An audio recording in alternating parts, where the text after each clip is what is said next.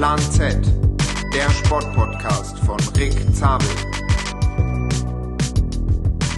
Kommt Zeit, kommt Rat. Also auf den Folgentitel bin ich immer noch sehr stolz. In deinem Falle war er Kommt Zeit, kommt Erath. Hat sogar gepasst, weil du ja auch oft äh, im E-Sport unterwegs bist. E-Rad. Äh, ja, die meisten können sich schon denken. Heute ist Tanja Erath wieder zu Gast. Hallo. Hallo. Und herzlich willkommen. Vielen Dank. Ähm, ich habe mal geschaut. Es passt ganz gut thematisch. Also ich, äh, ich habe dich sehr, sehr gerne eingeladen. Du warst das letzte Mal am zwanzigsten März zu Gast. Das hat ja ganz gut gepasst, weil wir beide aus Australien so ein bisschen zurückkamen oder ein paar Wochen schon da, daheim waren und dann beide so am Anfang des Lockdowns äh, den Podcast aufgenommen haben und noch sehr unklar in die Zukunft geschaut haben, wie es jetzt weitergeht. Jetzt ist die Saison zu Ende gefahren ähm, und jetzt können wir so ein bisschen äh, darüber sprechen. Revue passieren lassen. Richtig. Ähm, für alle, die die erste Folge nochmal nachhören wollen, das ist die Folge einundzwanzig. Wie ich gerade schon gesagt habe, kommt Zeit, kommt Erath. Und ähm, ja, äh, genau darüber wollte ich mit dir ein bisschen sprechen. Einfach wie die Saison allgemein für, den, für die Frauen lief, wie die Saison speziell bei dir lief. Bei dir ist ja auch in der letzten Zeit gerade einiges bekannt geworden, ne, wie es in der Zukunft weitergeht. Da kann man ja auch drüber sprechen. Äh, also ich freue mich sehr, dass du hier bist. Vielen Dank. Ich bin auf jeden Fall gespannt auf den neuen Folgentitel. Wahrscheinlich einfach kommt Zeit, kommt Erath Teil zwei. Mal schauen. Vielleicht überlege ich mir da was. Vielleicht fällt dir ja auch noch irgendwas ein, Geni- mit E-Bike. G- ja. ein Geniestreich ein. Dafür bin ich bekannt. Das menschliche E-Bike. Ja. So kann ich dich nennen. Ähm, wie geht's dir erstmal? Fangen wir erstmal ganz einfach an. Wie geht's dir, Tanja, in der jetzigen Situation so? Alles gut bei dir? Mir geht's wieder gut. Ich war ja verletzt äh, und das erste Mal auch so in Anführungsstrichen spektakulär verletzt. Meine, also die einzige Verletzung, die ich bisher hatte, war ja nur so ein chronisches Schmerzleiden, aber jetzt halt wirklich mal nach Sturz und äh, traumatische Verletzung und das erste Mal so wirklich Recovery und ähm, ja, Therapie wieder hin zur normalen Form. Aber jetzt bin ich wieder beim normalen Training angekommen, so ungefähr seit zwei Wochen. Und äh, deshalb freue ich mich wieder, auf dem Rad zu sitzen. Ja, wenn wir schon mal direkt bei der Verletzung sind, äh, können wir ein bisschen drüber sprechen. Wie ist es zustande gekommen? Äh, wann ist es passiert? Ähm, und was war dann Diagnose? Was war, was war die genaue Verletzung? Ähm, und wie war der Weg zurück? Also es ist bei der ersten Etappe der Ardèche-Rundfahrt passiert, auf den letzten sechshundert Metern ungefähr. Es gab nochmal zwei Kurven zum Ziel und äh, eine ging in so eine Abfahrt und eine Fahrerin, die, also ich war in, außen in der Kurve und äh, eine Fahrerin neben mir hat wohl zu viel Speed mit in die Kurve genommen, hat so ein bisschen die Kontrolle verloren, ist in mich reingefahren und ich habe dann versucht noch äh, drumherum zu kommen, da waren aber leider parkende Fahrzeuge. Und dann bin ich, was dann genau passiert ist, kann ich nicht sagen. Ich bin dann nur irgendwann unterm Auto stecken geblieben mit der Hüfte, mhm. äh, mit dem Gesicht gebremst, was relativ unangenehm war. Und habe halt gleich gemerkt, dass mit meinem Bein irgendwas nicht stimmt. Bin dann noch ins Ziel gefahren, weil war ja erste Etappe. Und ich dachte mir so, ja, die fünfhundert Meter kriege ich schon noch hin. Ähm, dann sind wir ins Krankenhaus. Da, muss ich sagen, war die Behandlung ähm, relativ grenzwertig schlecht. Ähm, und äh, ich habe dann, Lars Teutenberg hat mir dann gesagt, äh, wir sollen auf jeden Fall am nächsten Tag noch versuchen, ob ich aufs Rad kann. Ich konnte aber leider nicht mal wirklich stabil stehen, deshalb fand ich das sehr ambitioniert, habe es dann trotzdem probiert. Ähm, nach einer halben Pedalumdrehung bin ich in Tränen ausgebrochen und mir wurde auch relativ übel, äh, was ich dann nach dem M R T verstehen konnte, denn im M R T hat sich gezeigt, dass mein Innenband gerissen war, mein Äh, Kreuzband, mein vorderes äh, gerissen war, ähm, mein Schienbein angebrochen war und ich so einen Bone Bruise im Oberschenkelknochen hatte. Ja, und dann ähm, ja, habe ich auch verstanden, warum das mit dem Radfahren nicht mehr so gut geklappt hat. Ja, und jetzt habe ich so, ich sag mal so sechs Wochen äh, dank Dirk Tenner, ähm, ja, Physio, ähm, wo sie mich richtig getriezt und gequält haben, aber es hat natürlich auch geholfen, dass ich jetzt eigentlich wieder relativ schnell zu äh, alter Form zurückgefunden habe. Ja, kann man, glaube ich, vom Glück reden, dass du kein Fußballspieler bist oder Fußballspielerin. Äh, ja.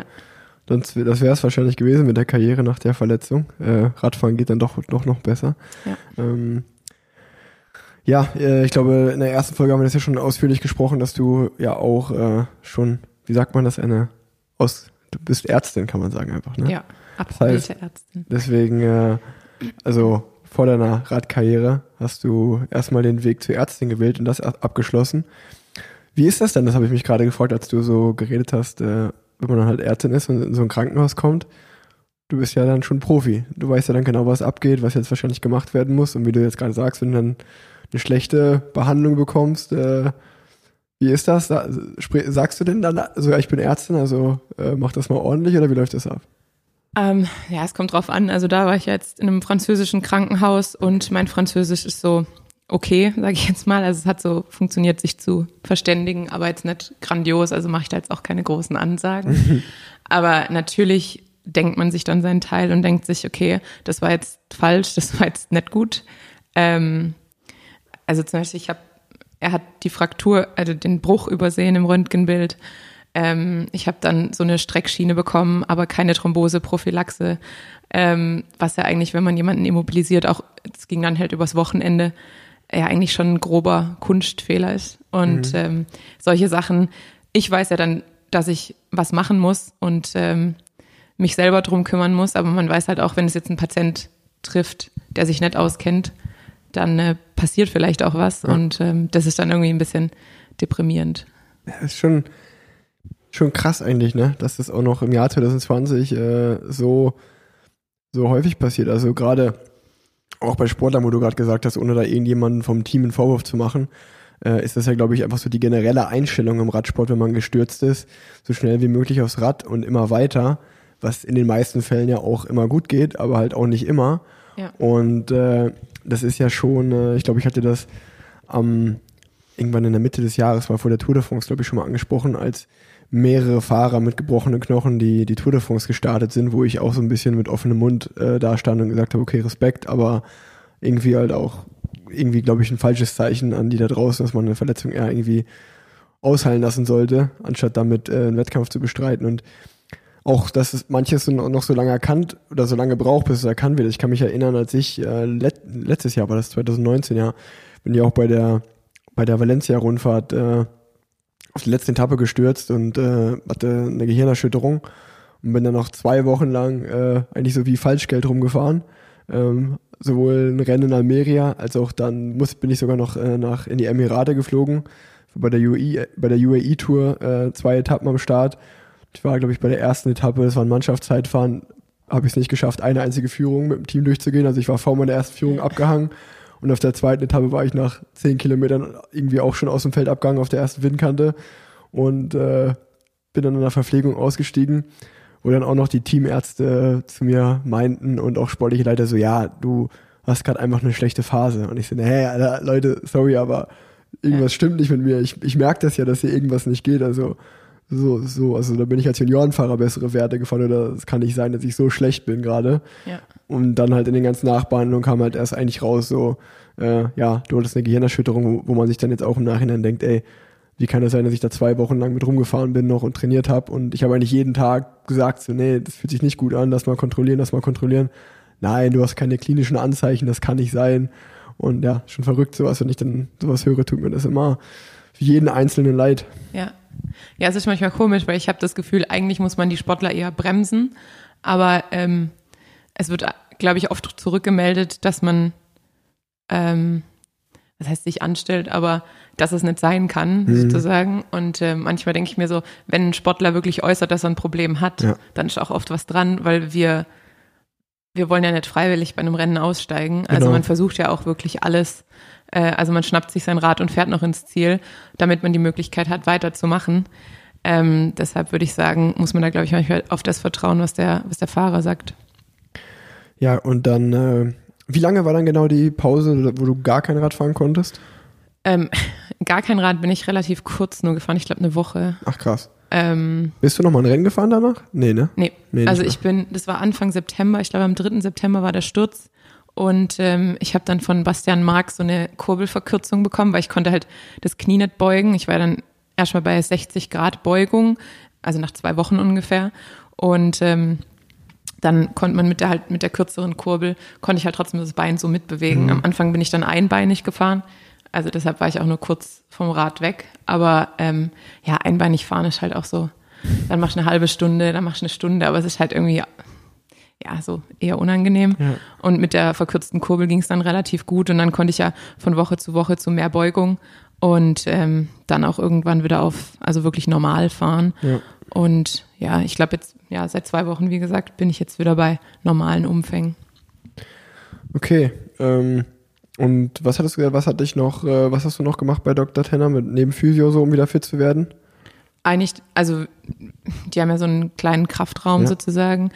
Ähm, da hat der Malte, der Sportwissenschaftler, sozusagen mein Krafttraining gemacht oder mein, also erst einmal mit so Koordination angefangen, Stabilität, dann am Ende ein bisschen kraftorientierter und ähm, ja, einfach so wieder zum, um einfach mein, mein Bein wieder dahin zu bringen, dass ja. es mich hält. Ja. Und, ähm, also du warst, wie oft warst du da in der Woche? Dreimal die Woche. Du warst dreimal die Woche fünfhundert Meter von meinem Zuhause weg und hast dich nie gemeldet, auf, mein, auf, auf einen Kaffee mal rumzukommen. Ja, du warst ja unterwegs. Ja, aber im September ja nicht. Und bei, ja, aber im September war ich auch noch nicht dort. Ich habe ja, im Oktober ja, angefangen, weil ich war ja schon, okay, also.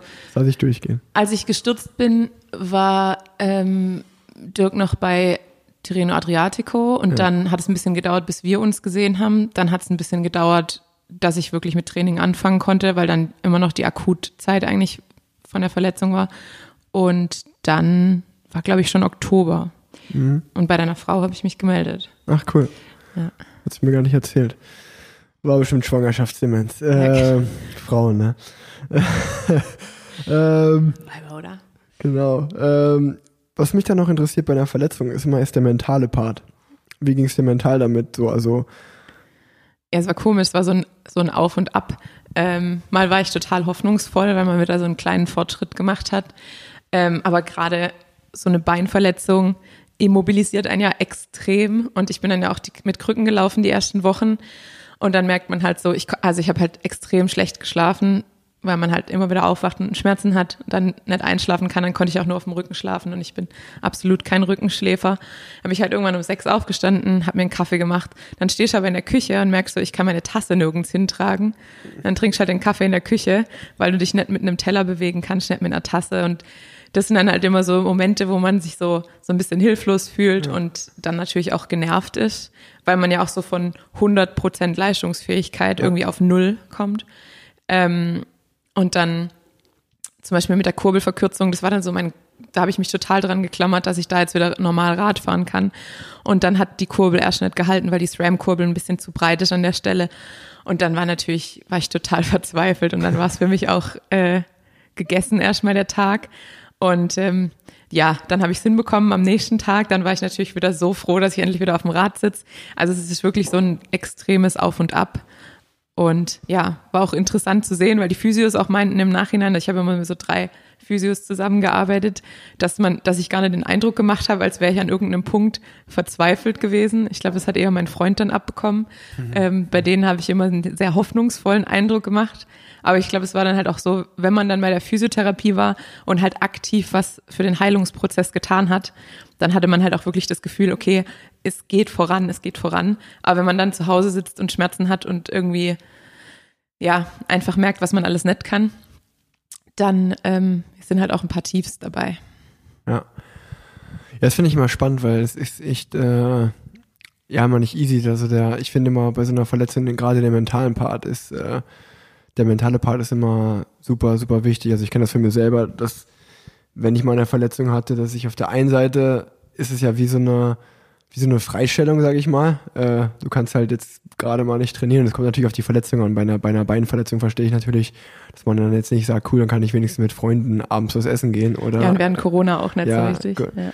Und äh, das wär, eigentlich ist dann manchmal ja so eine, so eine Verletzung dann, je nachdem wann sie fällt, wenn sie nicht gerade ins Jahr zwanzig zwanzig mit Corona fällt, vielleicht äh, hätte man dann wenigstens mal feiern gehen können oder so. Aber ja, in, in dem Fall natürlich dann echt sau blöd, wenn man eigentlich nur zu Hause rumhängen kann und ja. äh, äh, naja. Bei der Bewegungsradius wird mit Krücken auch sehr, sehr, also man, man baut dann irgendwann Oberkörper auf und kommt auch weiter, aber so am Anfang, als ich dann auch keine Teilbelastung aufs Bein, sondern wirklich dann nur einbeinig und mit Krücken unterwegs war, dann sind halt so dreihundert Meter sind schon, ist weit. Ist ein Stück. Ja. Und dann überlegt man halt über jeden, über jeden Schritt, ob man den machen muss oder auch, oder auch nicht. Und dann fiel es ja auch noch in die Zeit, wo sich gerade eigentlich alles mit Verträgen äh, geklärt ja, ja, hat. Ja.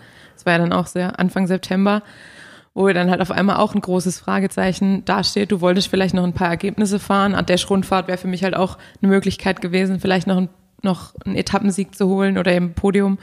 Und ähm, ja, dann ähm, fällt das weg und du weißt halt, okay, ich werde dieses Jahr wahrscheinlich kein Rennen mehr fahren, aber ich habe halt auch noch keinen Vertrag für nächstes Jahr. Und ähm, jetzt bin ich halt auch für mein eigenes Team als auch für andere Teams ein großes Fragezeichen, weil in meinem Knie ist relativ viel kaputt. So. Und das war dann natürlich auch nochmal ähm, problematisch im Kopf. Lass uns, lass uns da gerne ein bisschen später drüber sprechen, mhm. äh, über den Teamwechsel und wie der zustande kam und alles.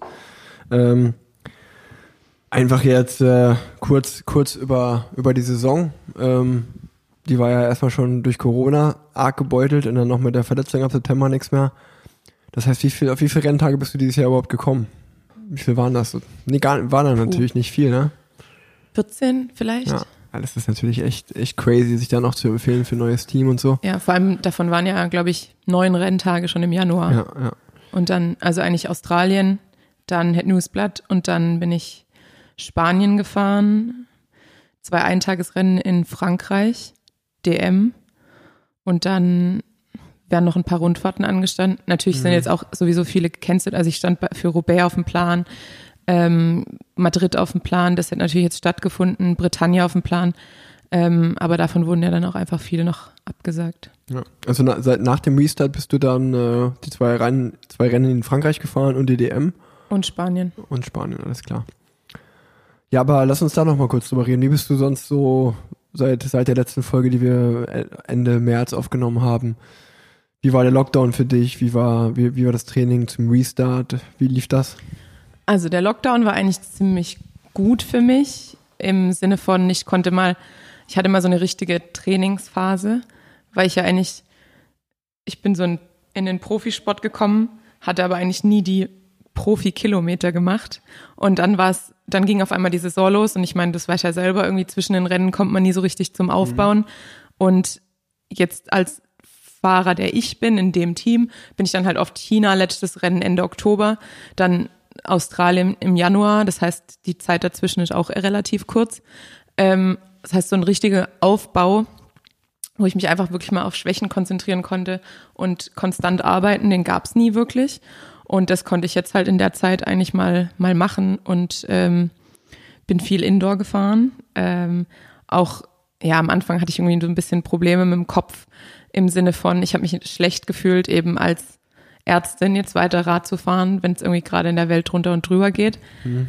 Und ähm, dann wollte ich halt auf keinen Fall in, einem Tra- in einer Trainingsausfahrt stürzen und irgendwie das Gesundheitssystem belasten. Deshalb bin ich eigentlich zu neunundneunzig Prozent am Anfang drin geblieben. Und im Nachhinein muss ich auch sagen, offensichtlich war das sehr effektiv, weil ja, meine Werte waren ziemlich gut dann. Und ähm, ja, als die Saison dann gestartet, da war natürlich fraglich, ist das jetzt nur auf der Rolle, ähm, weil bei den bei den E-Races, die wir dann gefahren sind, Tour for All, Tour de France, äh, es lief ja alles wunderbar. Und dann konnte ich aber eigentlich auch auf der Straße zeigen, dass ich nochmal einen Schritt nach vorne gemacht habe, als die Saison dann wieder losging. Deshalb würde ich sagen, grundsätzlich war der Lockdown und die Zeit für mich ähm, ja ganz, ganz gut. Ich würde gerade sagen, sportlich gesehen, äh, wenn man Wenn man jetzt, äh, sag ich mal, den den Restart dann, äh, der durch die Verletzung halt blöd gelaufen ist, äh, mal jetzt weglässt, äh, war ja die Lockdown-Zeit so ein bisschen wirklich äh, die Zeit des äh, des E-Sports, des E-Cycling. Ähm, egal, ob das jetzt Ruvi war oder Swift, die hatten ja Hochkonjunktur. Ja. Und ich glaube, so das das Rennen, was äh, ja wahrscheinlich die meiste Aufmerksamkeit gehabt hat, war ja die die virtuelle Tour de France und da hast du ja eine Etappe gewonnen. Also ja. Das war natürlich, das hat ja schon große Wellen geschlagen. Das war natürlich schon cool für dich. Ja, voll. Und ähm, ich denke, von E-Sport kann man halten, was man, was man möchte. Aber ich denke, gerade für einen Frauenradsport ist eine unfassbar große Chance. Äh, dadurch, dass es einfach die gleiche mediale Aufmerksamkeit bekommt wie bei den Frauen, wie bei den Männern, die gleiche Coverage eigentlich. Und ich denke mal, das muss man halt irgendwie auch ein bisschen als Frau erkennen und honorieren und das dann auch ernst nehmen. Und das dann halt unabhängig davon, was man davon hält. Ähm, ich denke, da muss man sich an die eigene Nase packen ähm, und sagen, gut, wenn wenn ich da eine Plattform geboten bekomme, ähm, wo ich gleichberechtigt ähm, mit den Männern behandelt werde, dann muss ich es nutzen. Und ja. dann nicht immer den Rennen Vorzug geben, die äh, ein Zehntel des Preisgelds anbieten und ähm, keine Media Coverage. Ja. ja, nee, das muss man ja schon sagen. Also äh, da, also ich glaube, ich hatte mit Nils in der letzten Folge schon ein bisschen drüber geredet, dass der Radsport äh, das ja schon gut hinbekommen hat dann noch. Äh, klar gab es die, die Corona-Pause, aber als dann äh, es eigentlich wieder so Mitte, Ende Juli überall losging, ähm, wir haben es geschafft, Weltmeisterschaften zu machen. Alle drei Grand Tours wurden jetzt im Männerradsport, äh, konnten abgehalten werden, bis auf Roubaix eigentlich auch alle Klassiker. Ja. Ähm, das, das muss man denen schon, schon sagen, krass, dass die das so durchgezogen haben.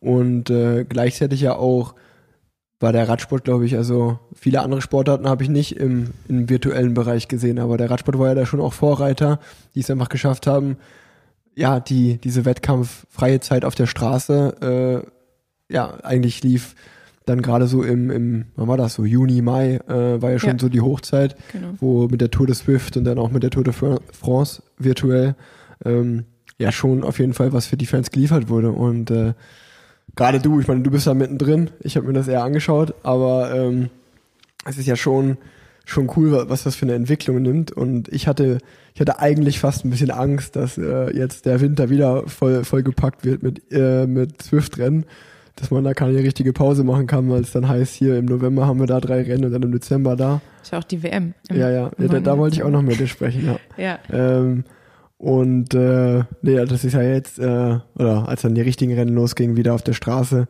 ist das wieder ein bisschen ruhiger geworden. Aber ich glaube, das ist schon, was der Radsport da geschafft hat, Respekt erstmal, so auch auf der, im virtuellen Bereich so da zu sein.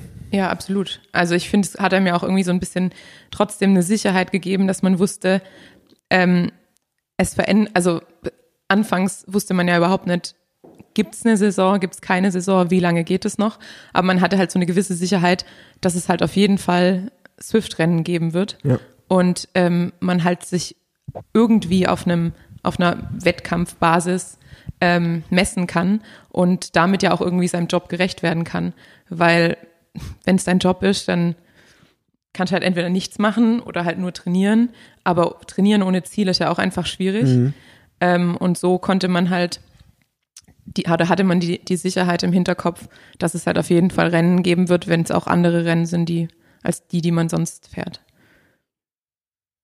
Ja, ähm, machen wir weiter im Text hier mit meinem großen Fragenkatalog. Ähm, ich habe die Frage an dich, weil ich das nicht genau mitbekommen habe, um ehrlich zu sein. Beziehungsweise habe ich einiges mitbekommen, aber nicht alles. Du bist ja natürlich besser informiert als ich. Ähm, ich habe es gerade schon gesagt, der Männerradsport konnte eigentlich alles so abgehalten werden. Wie war das nach dem Restart im Frauenradsport? Also klar, Strade Bianche ging auch bei euch los und äh, der, der Giro der Frauen konnte abgehalten werden. Auch das ja. Rennen in Madrid gab es, es gab l'Étape de Tour. Also die größten, die mir jetzt was sagen, die gab es alle. Paris-Roubaix hätte ja sogar stattfinden sollen. Es äh, wurde ja sowohl bei den Männern als auch bei den Frauen abgesagt. Aber ähm, sonst gab es viele Ausfälle noch oder konnte eigentlich die Saison ganz gut durchgeführt werden. Wie siehst du das? Ähm, also gegen Ende gab es dann jetzt noch viele Auf- Ausfälle. Da wo bei den Männern eigentlich noch die Grand Tours gefahren wurden, ähm, wurden bei den Frauen dann doch noch viele Rennen abgesagt. Ähm, Madrid ist ja dann wahrscheinlich auch nur veranstaltet worden, weil es eben, eben im Rahmenprogramm der Vuelta war. Ähm, aber klar, jetzt so ähm, eigentlich peu à peu sind immer mehr Rennen abgesagt worden. Roubaix, ähm, die Bretagne Tour, ähm, lass mich überlegen. Ich habe am Ende ein bisschen abgeschalten, weil es ja immer schwierig ist, wenn man Äh, verletzt ist und die, die Rennen beobachtet. Ähm, aber ja, also es gab eigentlich dann ähm, schon noch viele Absagen von, von dem eigentlichen World Tour Kalender, der gefahren werden sollte. Also ich okay, denke mehr, ja. mehr als bei den Männern auf jeden ja, Fall. Ja, okay. Nee, aber, aber trotzdem, aber die größten konnten eigentlich im Endeffekt trotzdem gefahren werden. So, ja, ne? Also, genau. Und halt auch Meisterschaften, was ja, ja trotzdem ja, auch. Ja, ja. ja also wie gesagt, ich glaube, da kann man sowohl als im Frauen, als im Frauen sowohl sowohl im Frauen- als auch im Männerradsport, jetzt habe ich es zusammenbekommen, ähm, sagen, dass die Saison eigentlich ganz gut durchgeführt werden konnte. Ähm, wenn man jetzt nochmal, wenn man jetzt so alles sieht, ähm, bei dir jetzt, den Start in Australien, dann äh, die super erfolgreiche Lockdown-Zeit äh, mit den, mit den virtuellen Rennen und dann auch hinten raus natürlich mit der blöden Verletzung. Wie würdest du das Jahr zwanzig zwanzig rein sportlich gesehen für dich beurteilen? Ähm, Eigentlich mein bestes Jahr bisher. weil mit Australien ging es eigentlich ganz gut los, dass ich halt direkt gemerkt habe, okay, ich habe schon ein anderes Selbstverständnis beim Rennenfahren ähm, grundsätzlich. Und ähm, ja, Head Newsblatt dann als erster, als erstes Rennen, wo ich dann halt klar nur als unterstützender Fahrer gefahren bin oder als Helfer, aber wo ich wirklich ein gutes Rennen gemacht habe. Ähm, da habe ich dann auch gemerkt, also selbst wenn es schwierige Bedingungen sind, scheine ich jetzt zu wissen, was ich da tue. Ähm, dann kam natürlich die virtuelle Phase, wo ich auch nochmal einen Schritt gemacht habe, weil als wir, ich glaube Anfang zwanzig neunzehn ging das los, so mit diesen Pro-Am-Series ähm, bei Swift. Also da habe ich ehrlich gesagt auch ziemlich ähm, auf den Sack bekommen, kann man das sagen? Ja, klar. Ähm, also die professionellen Swifter hatten da eigentlich halt einen, einen riesigen Vorteil. Das war dann auch ungefähr wie halt ins normale Profifeld geworfen zu werden und auf einmal einen Klassiker zu fahren und sich zu denken, okay, was passiert hier eigentlich? Und ähm, da war ich dann eigentlich froh, dass ich äh, jetzt da auch nochmal einen Schritt gemacht habe und ähm, dann am Ende auch eine Etappe gewinnen konnte. Und ähm, ja, dann mit dem Neustart der Saison trotzdem mein erstes Podium geholt, ähm, eigentlich jede Sprintwertung, auf die ich gefahren bin, gewonnen. Ähm, und dann bei der D M auch noch ein Podium. Ich wollte gerade sagen, du warst ja auch geholt. Dritter bei den deutschen Meisterschaften. Genau, deshalb würde ich sagen, sportlich gesehen, ähm, auch was so die, die Werte auf dem Papier angeht, äh, alles nochmal, noch einen Schritt nach vorne. Daher sehr zufriedenstellend eigentlich. Sehr gut. Sag mal so deine, deine Top drei Ergebnisse in diesem Jahr, die wieder, die das auch die Zuhörer das nochmal genau einordnen können, äh, deine Top drei. Meine Top drei. Wo du sagst, das war am den besten. Ja, also dritter Platz bei der D M definitiv, hinter Charlotte Becker und Lisa Brennauer. Ähm, dann der dritte Platz Perigord, eigentlich mein erstes U C I-Podium. Ja. Äh, vor allem, weil es eigentlich an einem Anstieg entschieden wurde. Also da ist die Gruppe weggefahren und dann ähm, wurde am Ende nochmal am Anstieg attackiert und dass ich dann trotzdem dann auf den dritten Platz gekommen bin, hat dann halt auch den, den Fortschritt auch in meiner Schwäche sozusagen bestätigt. Und äh, das hat hat natürlich ein sehr gutes äh, Gefühl hinterlassen und dann natürlich auch der Etappensieg bei der virtuellen Tour de France. Ja, ja. Nee, ey, mega cool. Freut mich, dass es so gut lief. Danke. Und jetzt, ja, bei dir lief es ja auch nicht schlecht. Ja, hab World Tour Podium. Habe ich schon zehnmal erzählt hier im Podcast, das interessiert keinen. Ähm, menschlich gesehen, wie war denn menschlich das, äh, oder mental, ja menschlich kann man ja ruhig sagen, wie war menschlich das Jahr zwanzig zwanzig so bis jetzt für dich? Ja, so ein bisschen wie die Erholung von der Verletzung, so ein Auf und Ab. Also grundsätzlich alles gut und alles gefestigt, aber ich denke, wie für jeden eben die Corona-Zeit auch mit sehr vielen Fragezeichen im Kopf. Wie geht's weiter? Was passiert? Äh, was passiert so mit der Welt an sich und mit dem System, was man sich jetzt aufgebaut hat? Weil ja dann halt auch irgendwie so unklar war, macht es für mich als ausgebildete Ärztin Sinn, jetzt weiter Rad zu fahren, wenn diese Pandemie jetzt auf eine unabsehbare ja, ja. Zeit läuft. Ähm, und klar, wenn man sich halt irgendwie mit dem Gedanken jeden Tag rumschlägt, aber jeden Tag halt auch irgendwie ähm, trainieren will und sein Bestes geben, dann ja, ist natürlich manchmal ein bisschen schwer vom Kopf. Ähm, ansonsten gute Ergebnisse, gute Saison eigentlich, dann die Verletzung, auch wieder so ein kleines Tief. Mhm. Ähm, dann natürlich, ja, Vertrag, ja, nein. Da fängt man ja eigentlich so ab Juni, Juli an, sich Gedanken drüber zu machen. Und ähm, das ist natürlich dann auch immer so eine extreme Unsicherheit, die man so die ersten zwei Monate noch verdrängen kann. Aber dann spätestens so Ende August wird es dann, ähm, ja, ist irgendwie sehr vorherrschend ja. im Kopf. Und dann kam eben die Verletzung und dann wird es natürlich die Problematik noch vorherrschender. Ja. Ja, jetzt haben wir schon äh, den Teamwechsel zwei, dreimal kurz angesprochen gehabt. Lass ja. uns doch einfach äh, da weitermachen. Das äh, ist ja ist ja ein großer Punkt. Du hast jetzt, ich oder ich habe es vor vor ein paar Tagen gelesen, dass du jetzt wechselst von deinem aktuellen Team Canyon/SRAM, geht's zum Team Tipco S V B. Sprich genau. das richtig aus? So? Ja, Tipco Silicon Valley Bank. Heißt ja, das ich habe auch gelesen. Ich habe mich ein bisschen schlau gemacht. Äh, Kalifornisches Team hört sich ja erstmal geil an, mhm. so für mich als Außenstehenden.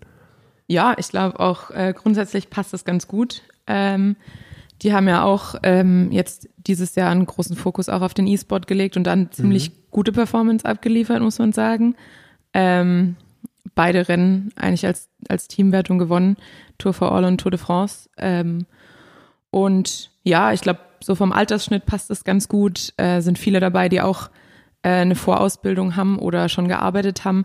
Ähm, ich glaube, so vom, vom Teamgefüge und so von der Attitude im Team passt es eigentlich ganz gut. Und ähm, Rennkalender wird sich nicht viel ändern. Ich denke mhm. mal, dass ich vielleicht sogar eher mehr Einsätze bekommen kann bei den, bei den größeren Rennen, einfach ja vom, vom Gesamtteamgefüge.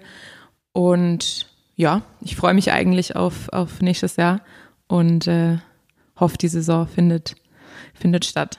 Ja, das hoffen wir alle. Ähm, jetzt, jetzt lass uns doch mal darüber sprechen, wie, wie der Wechsel zustande gekommen ist. Also du, du hast es ja gerade schon besprochen äh, oder gesagt, dass du so im Juni, Juli hast du dich angefangen, dich damit zu beschäftigen, okay, geht's weiter beim aktuellen Team, geht's weiter bei dem neuen Team. Ähm, das ist dann natürlich auch mit so einer Verletzung, äh, wo man dann nicht weiter Rennen fahren kann und sich nicht zeigen kann, ne? Mental natürlich auch äh, nicht die beste Situation ist. Äh, Wie, wie groß war die Befreiung, als, als du dann den neuen Vertrag unterschrieben hast, und wie ist es dazu gekommen? Habt ihr, habt ihr im Frauenradsport Manager? Das weiß ich gar nicht. Nee, wir haben keine Manager. Das machen wir dann selber in Eigenregie. Okay. Also, wenn ich ehrlich bin, war es eher so ein bisschen überraschend, dass es nicht weiterging bei Canyon//SRAM. Also es war eigentlich, ähm, ja, wie gesagt, es war eine, also meine beste Saison und es ging weiter voran. Und ich würde auch sagen, dass ich so durch die Corona-Zeit eigentlich mit am besten gekommen bin ähm, und eben auch im E-Sports Erfolge einfahren konnte. Und ähm, ja, ich habe eigentlich auch relativ viel positive Rückmeldung bekommen. Und natürlich mache ich mir Gedanken, ob es weiterhin klappt, weil ich auch jemand bin, der sich tendenziell sehr viel Gedanken macht. Aber es klang eigentlich alles ganz gut. Und ähm, ja, dann hat man das halt auch so ein bisschen... Ich schätze, wenn man einen Manager hätte, der würde dann schon frühzeitig mal anfragen, aber man selber sitzt es ja dann doch so ein bisschen aus, weil es natürlich auch unangenehm ist, ähm, über Verträge und Gehälter und irgendwelche Sachen zu verhandeln oder zu sprechen. Und ähm, ja, dann habe ich eigentlich Anfang Oktober, äh, wo ich ja dann so gerade mitten in der Recovery war, die Info bekommen, dass ich eben keinen neuen Vertrag bekomme.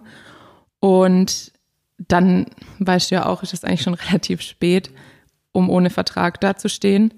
Und äh, ja, dann habe ich mich äh, selber als Manager versucht und äh, hat der zum Glück auch gut geklappt. Wie läuft das ab? Schickt man dann E-Mails? Schickt man da Instagram-Anfragen? Wie, wie muss ich mir das vorstellen? Ja, man schickt E-Mails. Okay. Genau. Aber ne, ist doch, ist doch cool, dass es äh, trotzdem geklappt hat. Für mich war es auch sehr überraschend, muss ich sagen. Als, ich glaube, wir...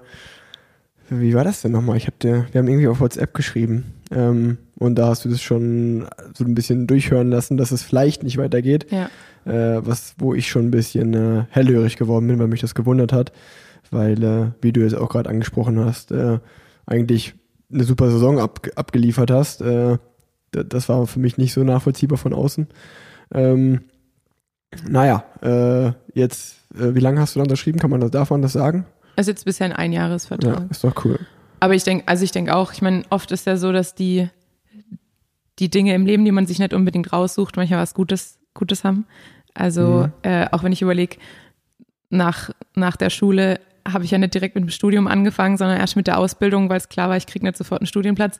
Und am Anfang denkt man so, hm, ich weiß nicht. Und am Ende muss ich sagen, war es eine der besten Sachen, die mir passiert ist. Und ähm, wie es am Ende wird, weiß ich natürlich jetzt noch nicht, aber aktuell habe ich das Gefühl, es war eigentlich ein guter Schritt, den ich mir vielleicht vorher auch gar nicht zugetraut habe, weil man ja auch so ein bisschen, man ist in das Team reingekommen als Swift Academy Gewinner und man hat halt irgendwie so ein bisschen das Gefühl, hier bin ich untergekommen und hier, hier bleibe ich und sonst will mich keiner haben. Und ähm, jetzt habe ich halt eigentlich so gemerkt in der Bewerbungsphase, obwohl ich ja relativ spät äh, dran bin und mich dann auch so mit meinem Pro-Cycling-Stats beschäftigt habe und mit dem von anderen Fahrern, wo ich so gemerkt habe, mh, eigentlich bin ich gar nicht, gar nicht nee. so schlecht. Ja. So, eigentlich gibt es wohl auch Teams, die mich haben ja. wollen, und das war, glaube ich, für mich auch so ähm, ne, eigentlich eine positive Entwicklung, ja, weil man klar. ja auch so ein bisschen, manchmal erkennt man ja seinen eigenen Wert mhm. gar nicht und dann ist es auch schwierig irgendwie zu verhandeln. Und wie du ja sagst, also bei, bei den Männern gibt es oft die Manager, die das dann für einen machen und es ist ja auch immer leichter, über jemand anders zu reden und ja. zu sagen, der kann das und ich sehe ihn dort und ähm, ich ja, sehe, dass ja, er die ja. Ergebnisse einfahren kann, als wenn man das über sich selber sagt. Ja. Ähm, deshalb, ja, war das, glaube ich, für mich grundsätzlich von der Entwicklung her ähm, sehr positiv. Ja, das freut mich auf jeden Fall zu hören. Also ich bin, ich bin auch mal gespannt, äh, wenn wir dann, wenn wir dann uns nächstes Jahr mal irgendwo sehen, äh, einfach von dir zu hören, wie, wie es dir in dem Team gefällt. Äh, äh, ist da, ist da geplant, dass man sich auch mal in Kalifornien trifft, irgendwie ein Trainingslager oder so macht? Das, ja, das wäre natürlich geil, ne? Ja, voll. Also ich glaube, äh, im Februar ist normalerweise ein Trainingslager in Kalifornien. Ich meine, jetzt ist natürlich, steht bei allen und bei allen ja. Trainingslagern ein großes ja, Fragezeichen. Ja, ja. Ähm, aber so wie ich das verstanden habe, ist es normalerweise schon der Plan. Äh, deshalb habe ich auch die U S-Wahlen sehr intensiv verfolgt. Ja. Wie wahrscheinlich jeder, aber natürlich auch ein bisschen mit, mit Eigeninteresse, ähm, weil es sehr viel einfacher ist, unter, unter Biden ein Visum zu bekommen als unter Trump, glaube ich. ähm, ja, aber doch, das ist schon der Plan. Aber ansonsten fahren wir ähm, einen europäischen Kalender und es wird sich nicht, also zumindest was den Rennkalender angeht, nicht super viel ändern. Maximal kommen halt noch ein paar nordamerikanische Rennen, ob jetzt Kanada oder, oder Amerika, dazu. Ja, aber das ist, also ich weiß zum Beispiel noch, als ich bei B M C war, da hatten wir dann halt auch, weil äh, B M C ja auch äh, ein großen, großen, äh, großes Auge auf den amerikanischen Markt äh, gelegt hat, sind wir dann damals auch dann so Tour of Utah oder Tour of Colorado Rundfahrten gefahren, die halt jetzt im Großen und Ganzen in der Männerwelt des Radsports keine große Rolle spielen, um ehrlich zu sein, aber als Fahrer hat man sich damit am meisten drauf gefreut, weil es irgendwie mit einer coolen Reise verbunden war und einfach mit einer coolen Erfahrung. Und ich glaube, ähm, dass, dass das äh, echt echt cool werden kann, äh, wenn man dann mal in Amerika auch so kleinere Rennen fährt, äh, weil ja. da ist der Spirit irgendwie echt nochmal was anderes als hier in Europa. Es, mir macht's auch äh, immer, mir, mir macht's super viel Spaß, immer in Amerika Rennen zu fahren. Ähm, ich bin da echt gespannt, gerade so, äh, wenn man sieht, äh, so von außen gesehen, als ich mir das Team so ein bisschen angeschaut habe, äh, wirst du da ja sicherlich deutlich mehr Freiheiten bekommen, als es jetzt in dem aktuellen Team äh, der Fall war. Und äh, dann noch verbunden, dass das Team eine große Leidenschaft für den für den E-Sport hat, äh, glaube ich, könnte das echt ein cooler Match werden.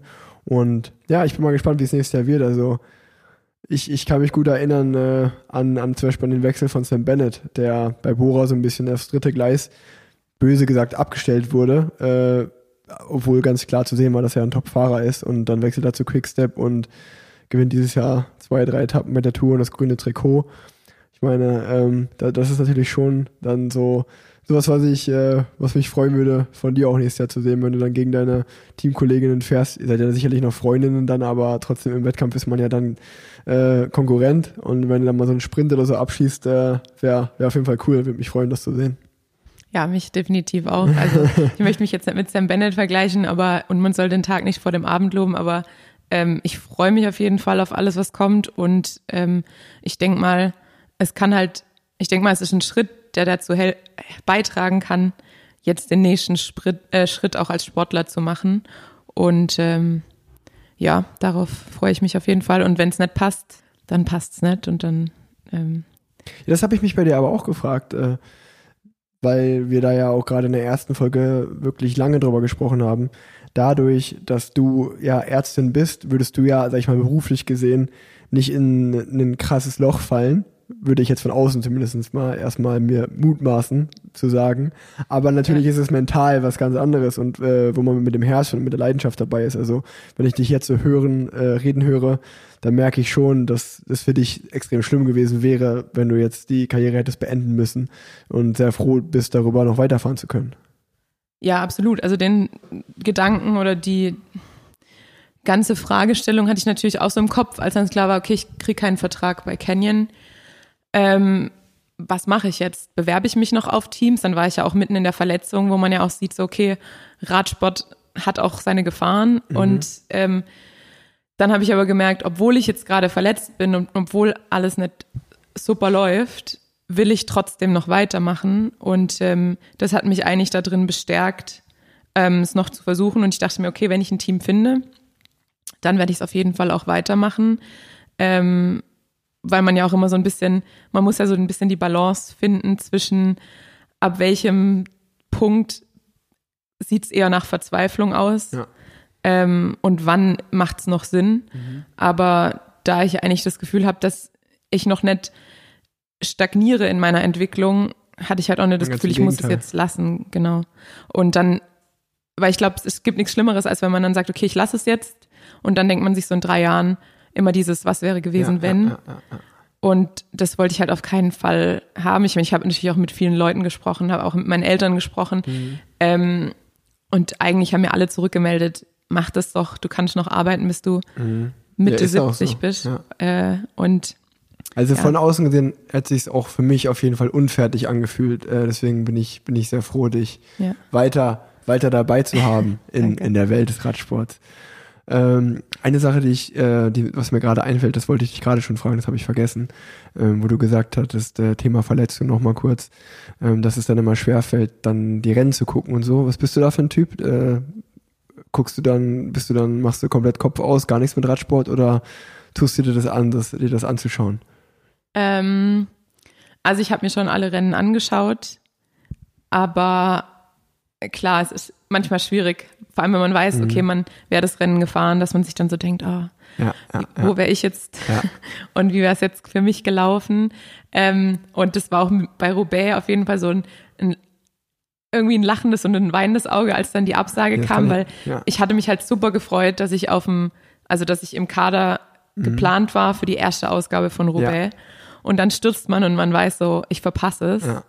Und dann war es so einerseits, okay, ich fand es mega schade, dass wieder ein Rennen abgesagt wurde. Aber irgendwie hat so ein Teil in mir halt auch gesagt so, ja, ich krieg noch die Chance und kann vielleicht doch die erste Ausgabe fahren.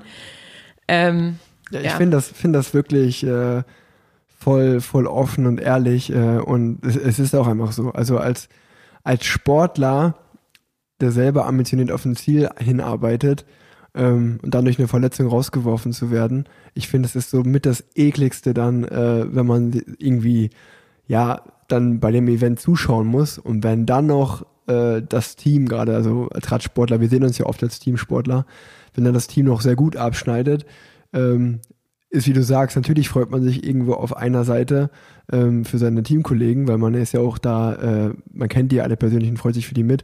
Aber bei mir ist es auch ohne dass irgendwie Neid oder Eifersucht eine Rolle spielt, ist ja, glaube ich, irgendwie dieses Selbstbemitleiden, dass man nicht dabei sein kann, bei mir auch immer viel größer, dass mich das viel mehr nervt und ich dann auch, äh, ja, versuche mich dann oft abzulenken, obwohl das auch eigentlich nicht funktioniert, weil man dann irgendwie durch den Park läuft oder so und sich denkt, ja, das mache ich jetzt auch gerade nur und, und nicht, um das Rennen zu gucken und dann schaut man doch auf sein Handy und schaut den Live-Ticker oder so. Ja.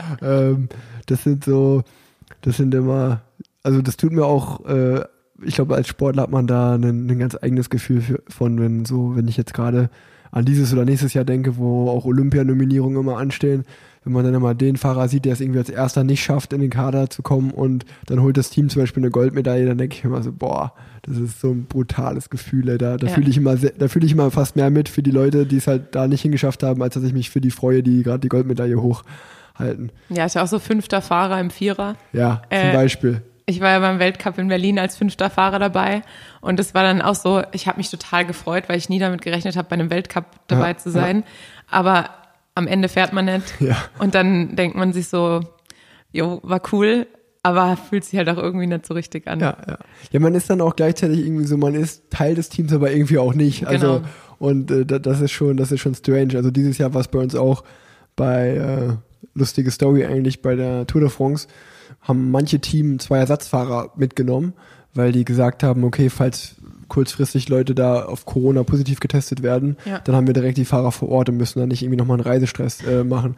Das heißt, dann mussten, ich bin ja damals auch die Bretagne-Klassik gefahren ja. und dann sind von uns damals, ist noch ein Israeli, Guy Sagif, der dann im Endeffekt mit mir den Giro gefahren ist und äh, Guy Bevin, ein Kanadier, die zwei waren sozusagen die Ersatzfahrer und die sind dann zur Tour halt nach Nizza gereist und haben halt drei Tage mit den acht trainiert, die halt die Tour gefahren sind und als dann halt sozusagen Samstag die Tour losging, durften die zwei zurückfliegen so und dann ja, denke ich mir auch so, wie brutal muss das sein, einfach drei Tage in Nizza abzuhängen. Ja. Ähm, und also da war auch so, dass zum Beispiel Mats-Witt Schmidt, das war der, der die Nominierung nicht äh, geschafft hat, das waren halt neun, neun Mann von vornherein für, angesehen und äh, acht haben es halt geschafft und Mats war der, leider der, der halt nicht mitgenommen wurde. Ja. Und eigentlich wäre er natürlich der erste Ersatzfahrer gewesen und der hat direkt gesagt so, nee, ey, das mache ich nicht. Ja. Ich, ich reiß gar nicht, nimmt da irgendjemand anderen mit, aber dann habe ich halt Pech gehabt, wenn es da zu dem Fall kommt, aber es ist viel schlimmer, drei Tage in Nizza zu sein und dann nach Hause zu fliegen, da habe ich keinen Bock drauf, nimmt da ja. irgendjemand anderen mit, was ich gut verstehen konnte, ey. Ja, ist ja grundsätzlich, wenn man so als Ersatzfahrer geplant ist für ein Rennen, dass man unbedingt fahren will eigentlich, ja. ist schon immer so schwierig, weil man, man wünscht, also man wünscht ja niemanden, dass er ausfällt, nee, nee. aber gleichzeitig wünscht man sich halt ja. irgendwie zu fahren, ist immer so ein ganz, da schlagen immer so zwei Herzen in der Brust. Ja. Brust. So, ähm, jetzt lass uns doch nochmal kurz so über die, die Highlights im, aus dem Frauenkalender dieses Jahr sprechen, das, wenn ich mit dich mal dabei habe, du, du kannst das ja sicherlich sehr gut einschätzen.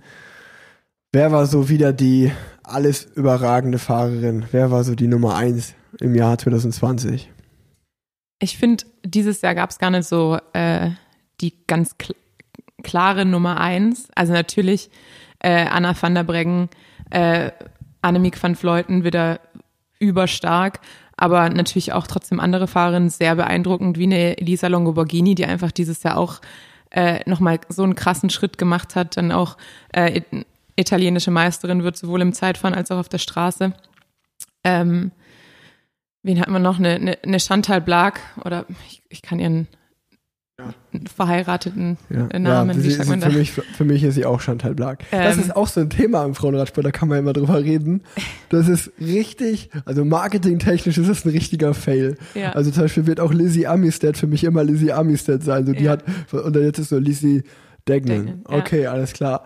Hä? Ja, genau, die so kommt auch auf jeden komisch. Fall noch auf die Liste. Ja. Die war ja auch einfach trotzdem krass und ist wieder eingeschlagen nach der Schwangerschaft, nachdem sie ihr Baby bekommen mhm. hat, was ja auch einfach grundsätzlich schon mal sehr beeindruckend war. Ähm, eine Lizzie Banks, die super gefahren ist, aber auch eine Marlene Reuser. Also ich finde, dieses Jahr waren einfach ähm, sehr viele Fahrerinnen sehr ja. beeindruckend in ihrer, in ihrer Leistung. Lisa Brennauer aber auch echt ziemlich stark dieses Jahr. Absolut. Ne? Also Lisa ist ja, glaube ich, nichts außerhalb der Top Ten gefahren. Habe ich auch gesehen, im großen ähm, Rennen. Krass. Jetzt am Ende nochmal Madrid gewonnen ähm, als Rundfahrt mhm. und halt auch wieder saustark im Zeitfahren, einfach wieder bei der Weltelite ja. dabei. Ähm, deshalb, also es gibt, finde ich, dieses Jahr jetzt nicht so eine klare Überfahrerin. Mhm.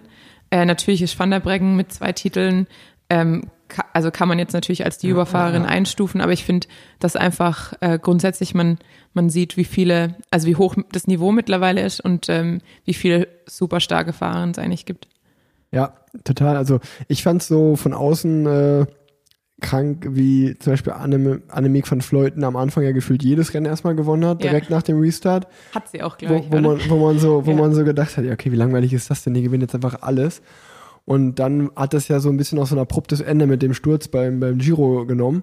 Ja. Ähm, und dann, äh, ja, wie du jetzt sagst, dann bei der W M äh, ist dann Anne van der Breggen mit äh, Gold im Zeitfahren und im Straßenrennen. Äh, das überstrahlt dann wieder irgendwie alles, was davor gewesen ist. Ja, ähm, ja schon spannend. Äh, auch, äh, der, wie heißt sie hier, die, die Wiebes, die ist ja auch super stark im Sprint. Lorena Wiebes, ja. Genau, Lorena Wiebes hat ja auch sehr viele Sprints gewonnen, wenn ich das so von außen ja. so beurteilen kann. Ja. Und ähm, ja, wie du sagst, also die konstanteste und beste deutsche Fahrerin kann man schon sagen, dass es Lisa Brennauer dieses Jahr war, schätze ich mal. Ja, aber Lilly auch, also Liane Lippert hat ja trotzdem ja, die auch, war auch das, ja, das äh, World Tour nicht vergessen. Youth Jersey geholt ähm, und ist ja auch mit dem Sieg in, beim ersten World Tour Rennen äh, Cadel Evans ja, trotzdem lange im Führer, führenden Trikot gewesen. Ähm, deshalb Lilly auch auf jeden Fall eine sehr konstante Fahrerin ab, und halt aber auch noch sehr jung und ja. äh, Lisa halt wirklich auch eine Klasse, einfach eine Klasse für sich, ähm, dass sie einfach wirklich bei jedem Rennen halt eigentlich abliefert. Ja. ja, aber das ist ja schon cool, dass wir irgendwie jetzt so, auch gerade in Deutschland hatten wir immer starke Fahrerinnen und es ist auch schön, dass das in Zukunft so bleibt. Ähm, aber ja, dass man jetzt gar nicht so den einen Fahrer nennen kann. Das ist ja wie im Männerradsport auch, dass es da viele gute gab. Ja. Ähm, wie du gesagt hast, mit einer, mit einer Lizzie Deignan, mit einer Anne van der Breggen, äh, Annemiek van Vleuten, äh, du hast sie gerade alle genannt. Äh, äh, sehr, sehr viele gute Fahrerinnen. Ja. Schon, schon cool. Und was war so der, der, das spektakulärste Frauenrennen für dich dieses Jahr? Dass man sich das vielleicht nochmal auf YouTube anschauen kann, so im Nachhinein, wer es nicht gesehen hat. Spektakulärste Frauenrennen. Wie fandst du die Etappe der Tour? Das habe ich zum Beispiel gesehen. Also La Course, meinst du? Ja, ja, meine ich ja. Nee, das, genau, das meine ich. Ähm, La Course fand ich irgendwie stra- also ein seltsames Rennen so ein bisschen, was mega schnell schon auseinandergeflogen ist und dann irgendwie sich auch teilweise in den Abfahrten ähm, entschieden hat. Dann irgendwie war die Gruppe weg, dann war es aber auch, also wurde ganz teilweise komisch taktiert. Also auf jeden Fall ein interessantes Rennen, aber auf eine komische Art und Weise, sag ich jetzt mal. Ich muss überlegen, welches ich eigentlich so am spannendsten fand. Ich glaube... Dann überleg du mal, und ich, ich, ich, wenn wir gerade über La Course reden, das habe ich nämlich auch gesehen. Und da dachte ich mir nur so, okay, Annemiek van Vleuten ist mit Abstand die stärkste Fahrerin, so das sieht man auch. Aber von Taktik hat die auch noch nichts gehört. Die ist ja wirklich einfach von vorne gefahren und hat gedacht, so ja, irgendwann sind die weg. Man, man muss ja auch sagen, das ist halt ihre Taktik und die funktioniert ja auch oft.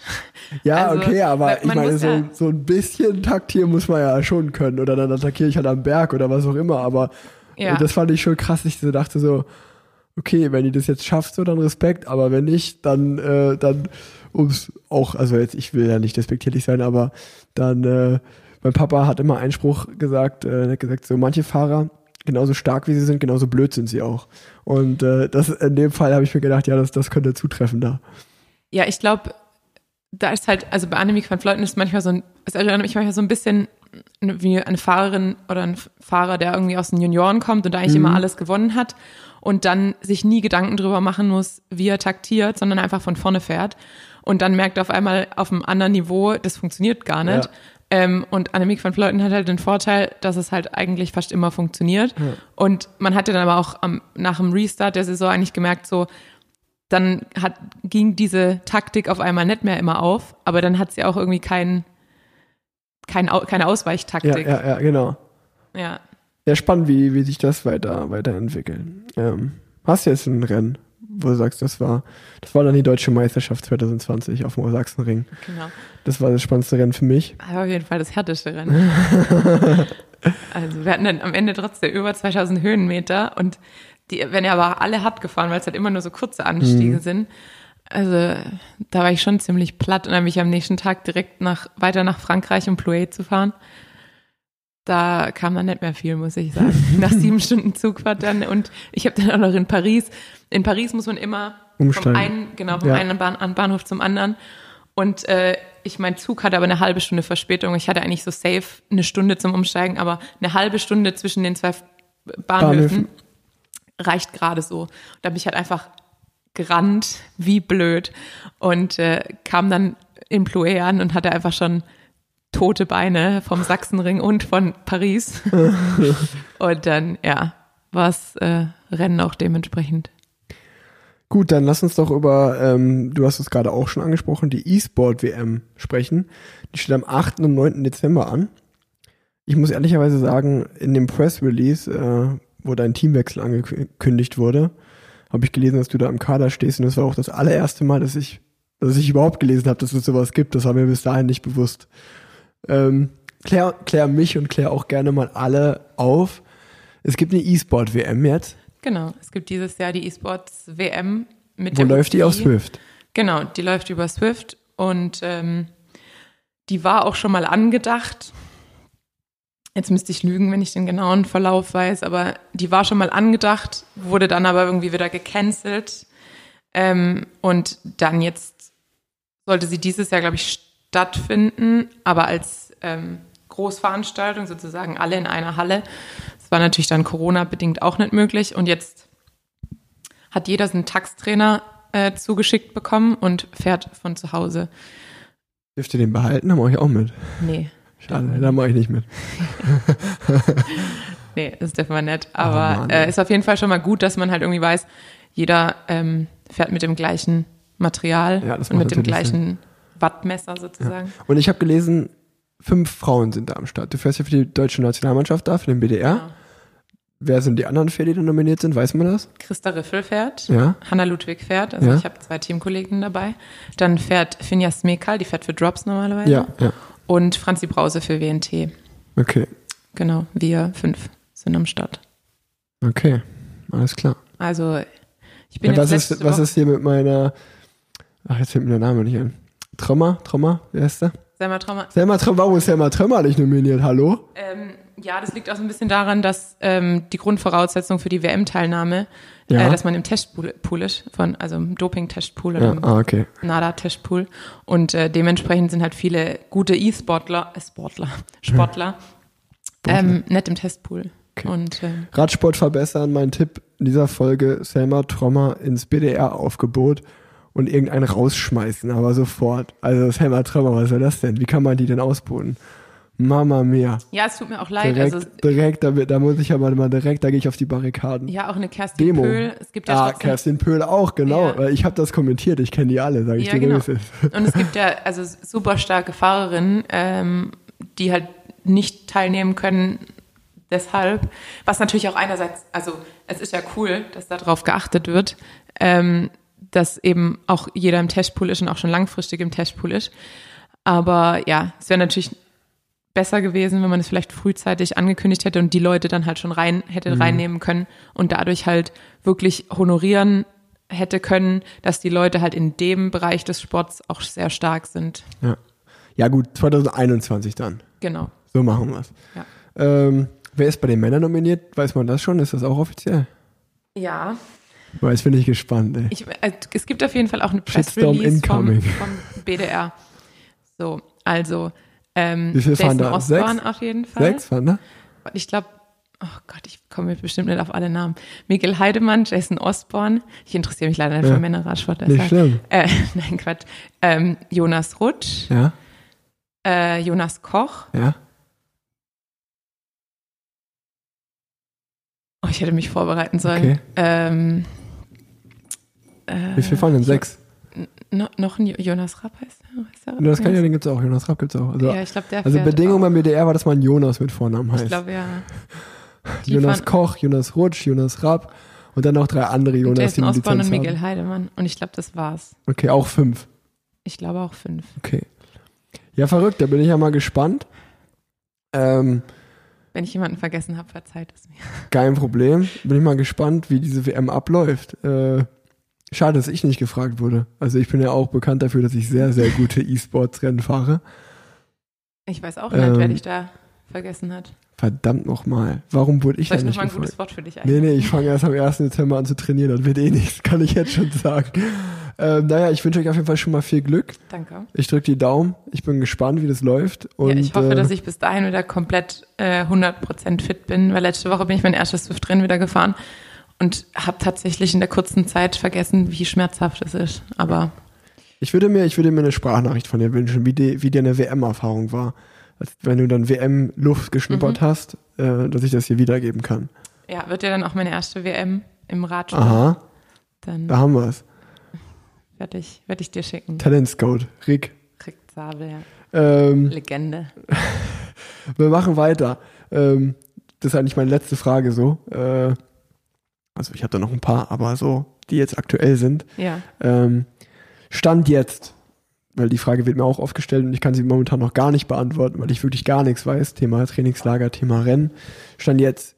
Du hast ge- gesagt, dass du wieder voll im Training bist, normale Umfänge fahren kannst. Wir haben gerade darüber gesprochen, die, die E-Sports-W M steht an. Ähm, wo bist du gerade? Fitnesstechnisch, äh, wie sieht dein Trainingsplan aus für die nächsten Wochen? Was sind deine Highlights? Und kannst du im Gegensatz zu mir vielleicht schon drüber reden, äh, Trainingslager, Rennen technisch? Weißt du da was oder bist du auch noch Mm-mm. im Blindflug? Ich bin auch noch ziemlich im Blindflug. Mein erster Anhaltspunkt ist eben Swift-W M am neunten Dezember und darauf werde ich jetzt gerade sehr gut von meinem Trainer Utz Brenner vorbereitet. Ähm, ja, wo bin ich jetzt gerade? Also ich, es ist natürlich irgendwie so ein bisschen schwierig aktuell, weil man macht eine Einheit, dann zieht es irgendwie im Knie, dann ist man doch irgendwie wieder ein bisschen nervös, der Kopf spielt dann halt auch mit rein. Ähm, grundsätzlich würde ich aber sagen, bin ich, was die Trainingswerte angeht, fast wieder bei alter Form.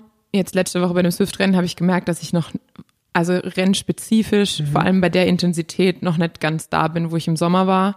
Ähm, vor allem, glaube ich, aber eher muskulär. Also ich merke halt auch, wenn ich mein linkes und mein rechtes Bein anschaue, äh, das linke sieht immer noch ein bisschen verkümmert aus.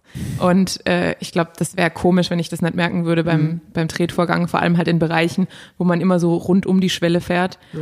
Ähm, aber ja, also Puls-Watt-Bereiche sind eigentlich schon wieder ähm, in, im normalen Trainingsalltag da, wo sie sein sollen und da, wo sie auch waren.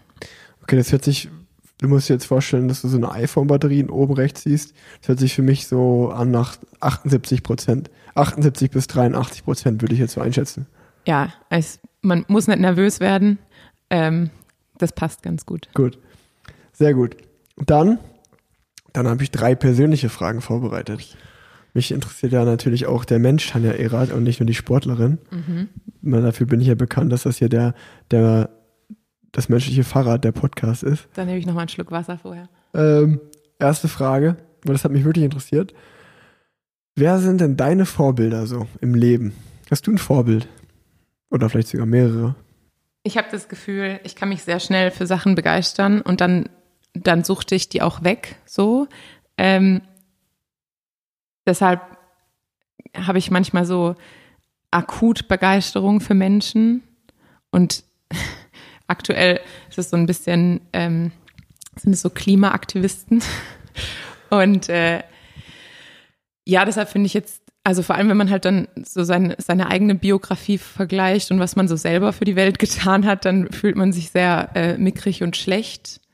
Ähm, deshalb finde ich grundsätzlich aktuell junge Menschen, die politisch engagiert sind, vor allem für unsere Zukunft und äh, für das Klima, sehr beeindruckend. Das sind gerade so meine, ich würde, ich würde, ja, ich denke, glaube ich, immer so in Akutvorbildern.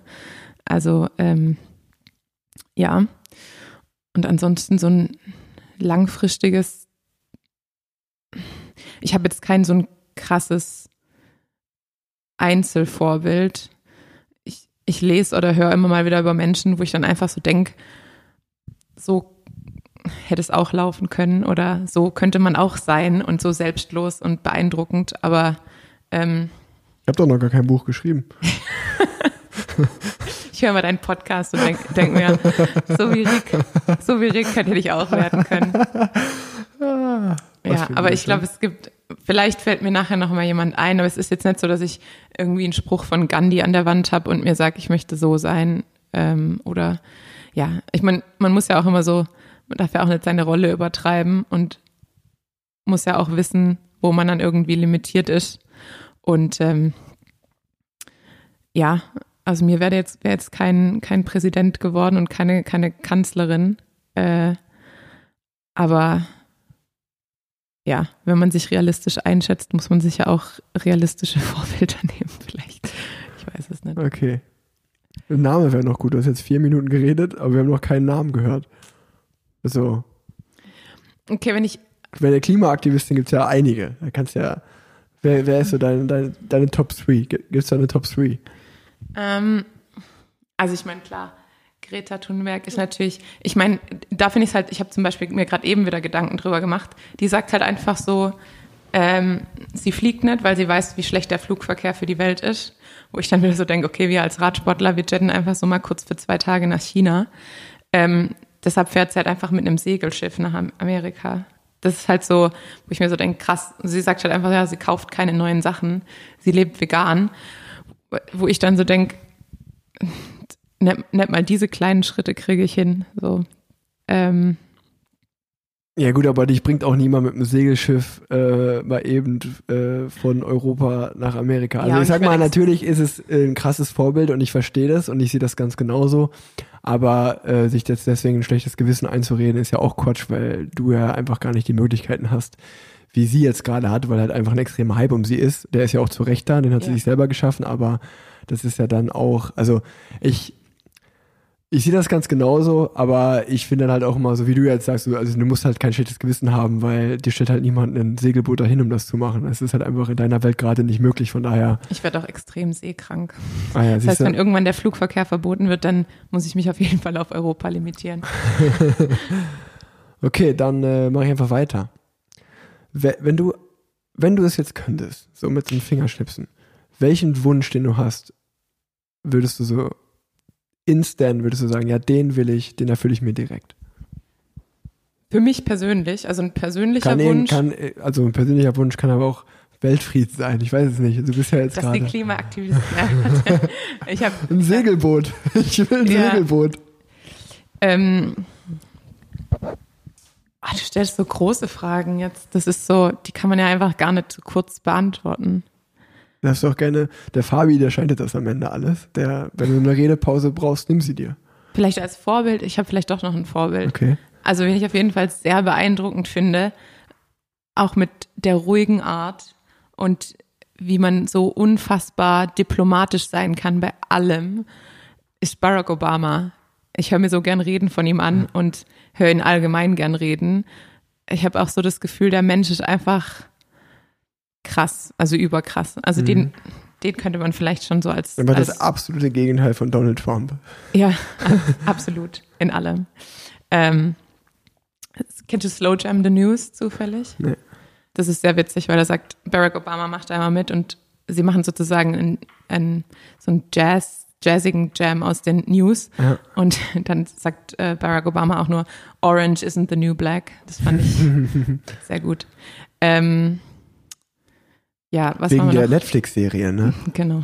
Boah, was? Du Fuchs. ähm, oh Gott, Wünsche.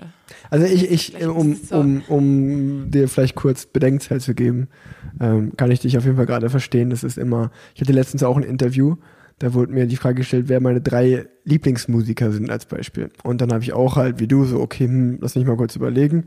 Und dann habe ich halt drei genannt, die mir auf die Schnelle eingefallen sind. Und in den letzten zwei Wochen, immer wenn ich halt einfach Musik höre, denke ich mir so, ja Mann, den hätte ich sagen sollen, den höre ich ja. ja viel lieber oder den. Also das ist total, das ist immer eklig, ja. Ge- geht mir Musik genauso. Musik ist ja auch total schwierig, weil Musik ja auch einfach so altersspezifisch ist. Also ich würde jetzt, keine Ahnung, mit sechzehn hätte ich noch auf jeden Fall Kurt Cobain auf die Eins gesetzt, mhm. würde ich jetzt vielleicht nicht mehr, weiß ja, ich nicht. Ja. So. Aber bleibt ja trotzdem irgendwo so Teil von einem, dass man es gut findet. Ja, das ist ja trotzdem stimmt. Cool. Ähm, gut, dann äh, jetzt können wir... Jetzt habe ich keinen Wunsch geäußert. Ja, willst, willst du noch, oder? Ich kann dir vielleicht die nächste Frage stellen. Du kannst ja vielleicht einfach so, immer wenn ich rede, machst du dir Gedanken, vielleicht fällt dir ja was ein. Das hat ja beim Rennen gerade eben auch nicht funktioniert. Also ich meine, keine Ahnung, wenn das man stimmt. jetzt wenn man jetzt persönliche... Das ist ja so, also, keine Ahnung, jetzt als persönlichen, für mich spezifischen Wunsch... Äh, Ein Flugzeug oder so. Kompletter Kontrast. Wäre es natürlich, dass, dass alle Menschen, die mir, die mir lieb sind, gesund bleiben. Ja, das ist ja so eine, dann, dann, dann, dann sage ich ewig. Was Persönliches. Das ist ja so eine Wischiwaschi, aber das ja, wünscht sich ja jeder. Also. Und das, und, aber die globale Antwort wäre ja auch was so Wischiwaschi, weil natürlich, wenn ich jetzt nicht sage Weltfrieden, dann wäre ich ja auch ein Arsch. Nein, also, überhaupt nicht. Nee, aber, dann sind wir jetzt, ohne, ohne dass hier irgendjemand, dann für dich persönlich. Welchen Wunsch persönlich? Da muss ich das jetzt eingrenzen. Von mir eingegrenzt, so. Du musst was Persönliches sagen. Okay, wenn, wenn ich was für mich persönlich, also für mich als Person, ja. Also für mein Leben und nicht das für, von anderen, dann auf jeden Fall Gesundheit. Ah, jetzt, jetzt, ja, aber das jetzt ist ich ja dachte, jetzt kommt hier irgendwie so, ja, ich würde mir gerne meinen eigenen Swift-Traum wünschen, so richtig krass. Das, das würd mal, da würde ich sagen, so, ja, das verstehe ich direkt. Hab ich, so. Habe ich. Okay. Ähm, Na gut, da kann man nicht, bei dir, bei dir stoße ich da auf Granit. Die Rubrik muss ich weiterführen. Ja, aber es ist halt total, ich finde, das ist so, das ist ja total schwierig, weil ich weiß ja, also, guck mal, ich bin, mir geht's ja unfassbar gut. So. Aber Gesundheit ist schon eine gute Antwort auch. Aber das ist halt auch das Naheliegendste, das sagt halt jeder. Ja, vor allem, wenn man gerade das Knie kaputt hat, dann merkt man halt auch ja. wieder so, bam. Und ich meine, trotzdem, während meiner Ausbildung habe ich ja auch gesehen, es ist niemand davor gefeit. Und wenn du irgendwie einen einundzwanzigjährigen mit Darmkrebs hast, der ja. schon den dritten Darm aus, künstlichen Darmausgang hat, dann denkst du dir halt so, yo, alle Probleme, die ich so im Alltag ja, habe, sind halt schon ziemlich schäbig. Ja. Und sobald es die halt, ich meine, jeder, der einen Schnupfen hatte, weiß halt auch, wenn die Nase läuft, ja. dann macht alles weniger Spaß. Deshalb finde ich, ist Gesundheit schon, aber du, also du hättest jetzt gern so einen materiellen Wunsch gehabt, oder wie? Ja. Nee, ich finde es gerade gut, dass du einen künstlichen Dar- äh, Darmausgang mit einem Schnupfen verglichen hast, aber... Ja, nein, du, also ich, ich wollte nur diese kleinen, das reichen ja schon so ja, minimale ich weiß, was du Sachen. Ich weiß, was du meinst. Ähm, ähm, naja, da jetzt, ich, konkreti- ich konkretisiere es nochmal, einen, einen materiellen Wunsch. Einen materiellen Wunsch. Ähm. Dim, dim, dim, dim, dim, dim, dim, dim, dim, dim, dim, dim, dim, dim, dim. Ein Corona-Impfstoff. Das ist materiell. Okay. Den, aber den willst du erfunden haben selber oder willst du aber nur haben? Ja gut, dann könnte ich mir so ziemlich alles kaufen wahrscheinlich. ähm, ja, ja, das ist doch eine also, gute Antwort. Du ja. willst einfach Corona geimpft sein. Ja, das wäre doch eigentlich ganz... Obwohl, ja. Würdest du das... Ich habe da Angst vor. Ich will nicht einer der Ersten sein, die das machen. Ähm... Ja, doch, ich würde mich schon impfen lassen. Ja, das schon, wir, wir, aber nicht, nicht so, so nach drei Monaten. Wenn ich dann sehe, dass die Ersten, dass dir nicht irgendwie ein drittes Auge gewachsen ist oder so, dann lasse ich mich auch impfen. Ja, aber ich glaube, also die Zulassungsbeschränkungen sind trotzdem so krass und die klinischen Studien, ich meine, es wurde jetzt zwar alles beschleunigt, aber es ist ja schon alles sehr streng kontrolliert. Weil's ja auch Obwohl ein drittes Auge auch gut wäre, wenn das zum Beispiel hinten wäre im Sprint, hätte ich einen richtig krassen Überblick auf einmal. Ja. Auf einmal wäre ich der beste Anfahrer der Welt, weil ich einfach alles sehe. Ja, die Frage ist ja auch, ob du dann ähm, als Sportler so in Anführungsstrichen die Wahl hast.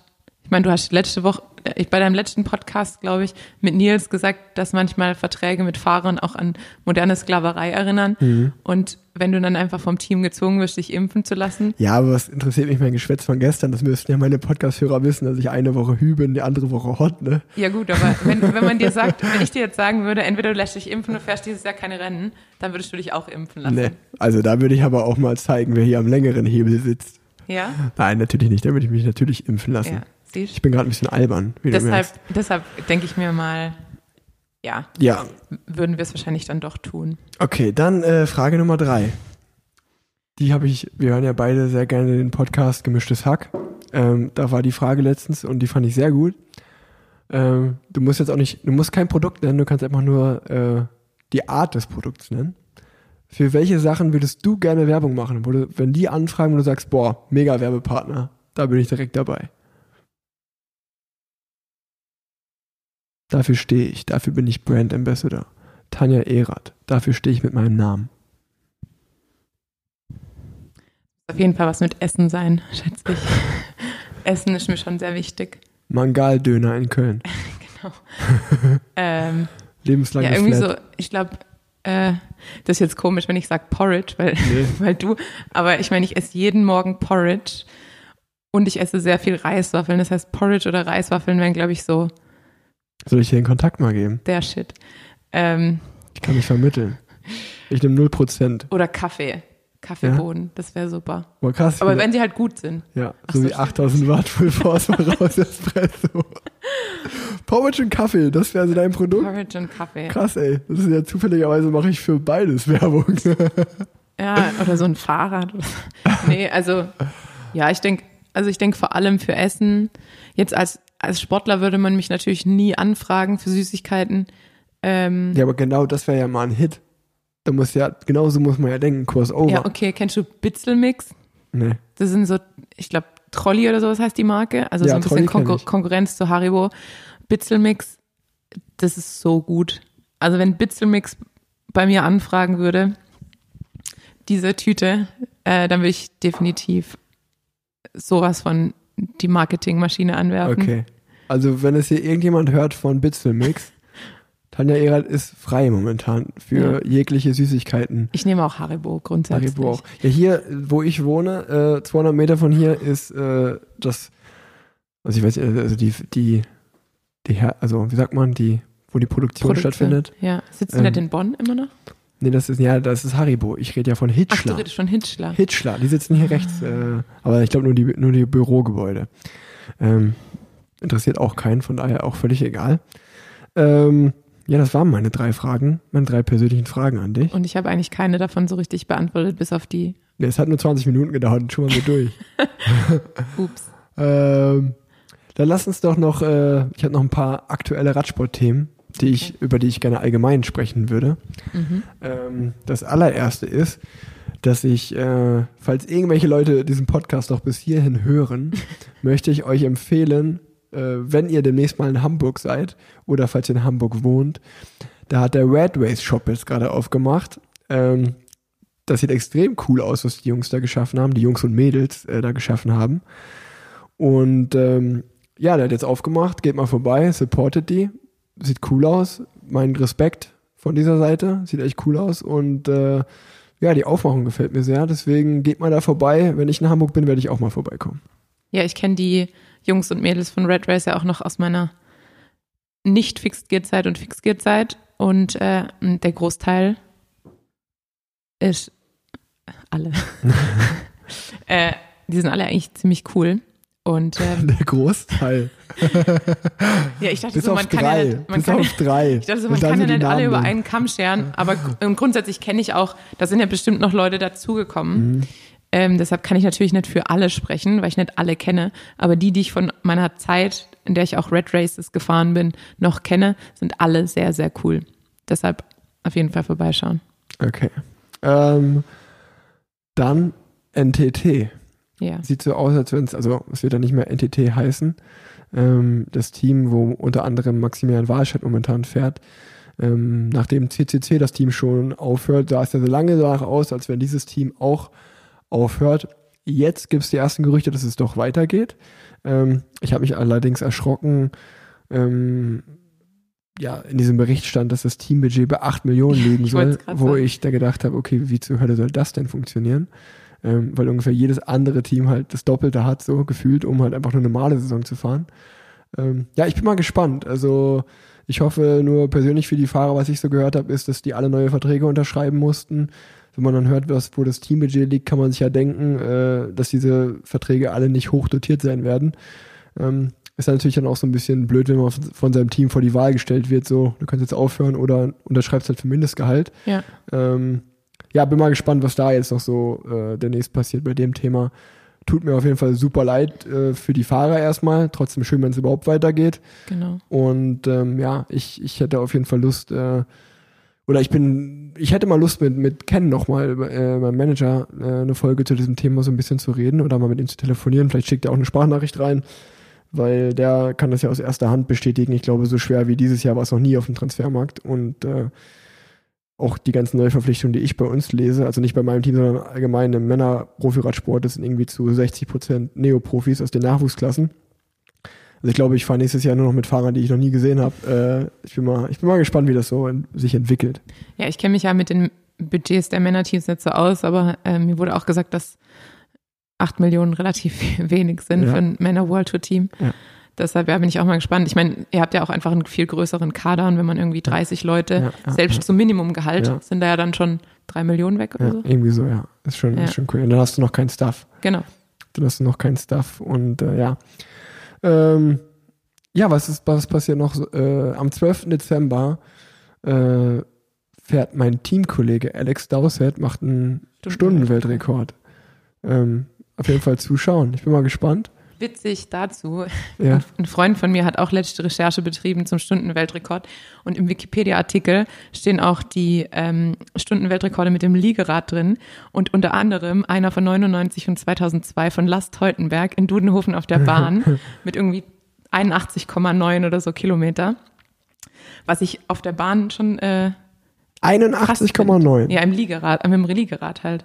Ist wahrscheinlich das mit der Vollverkleidung. Ja. Ich muss Lars auch mal drauf ansprechen, ja, aber crazy. Das, äh, seinen Namen da zu lesen, hat mich auf jeden Fall sehr, sehr überrascht. Das ist auf jeden Fall, das ist so eine Rubrik, da, da bin ich natürlich völlig überfragt, aber äh, das wäre was für die Besenwagen-Jungs, für die Rainbow Facts. Also da, den, den Ball spiele ich dir mal rüber, das können die ja sehr gerne mal machen. Ja, vor allem für die Familienfolge Teutenberg. Genau, ja genau. äh, das das, das wäre was. Ähm, ja, äh, Thema Wikipedia, fällt mir eine sehr lustige Story auch ein. Ähm, die hat Alex persönlich mir erzählt. Also die passt sowohl zu Alex als auch zum Thema Wikipedia.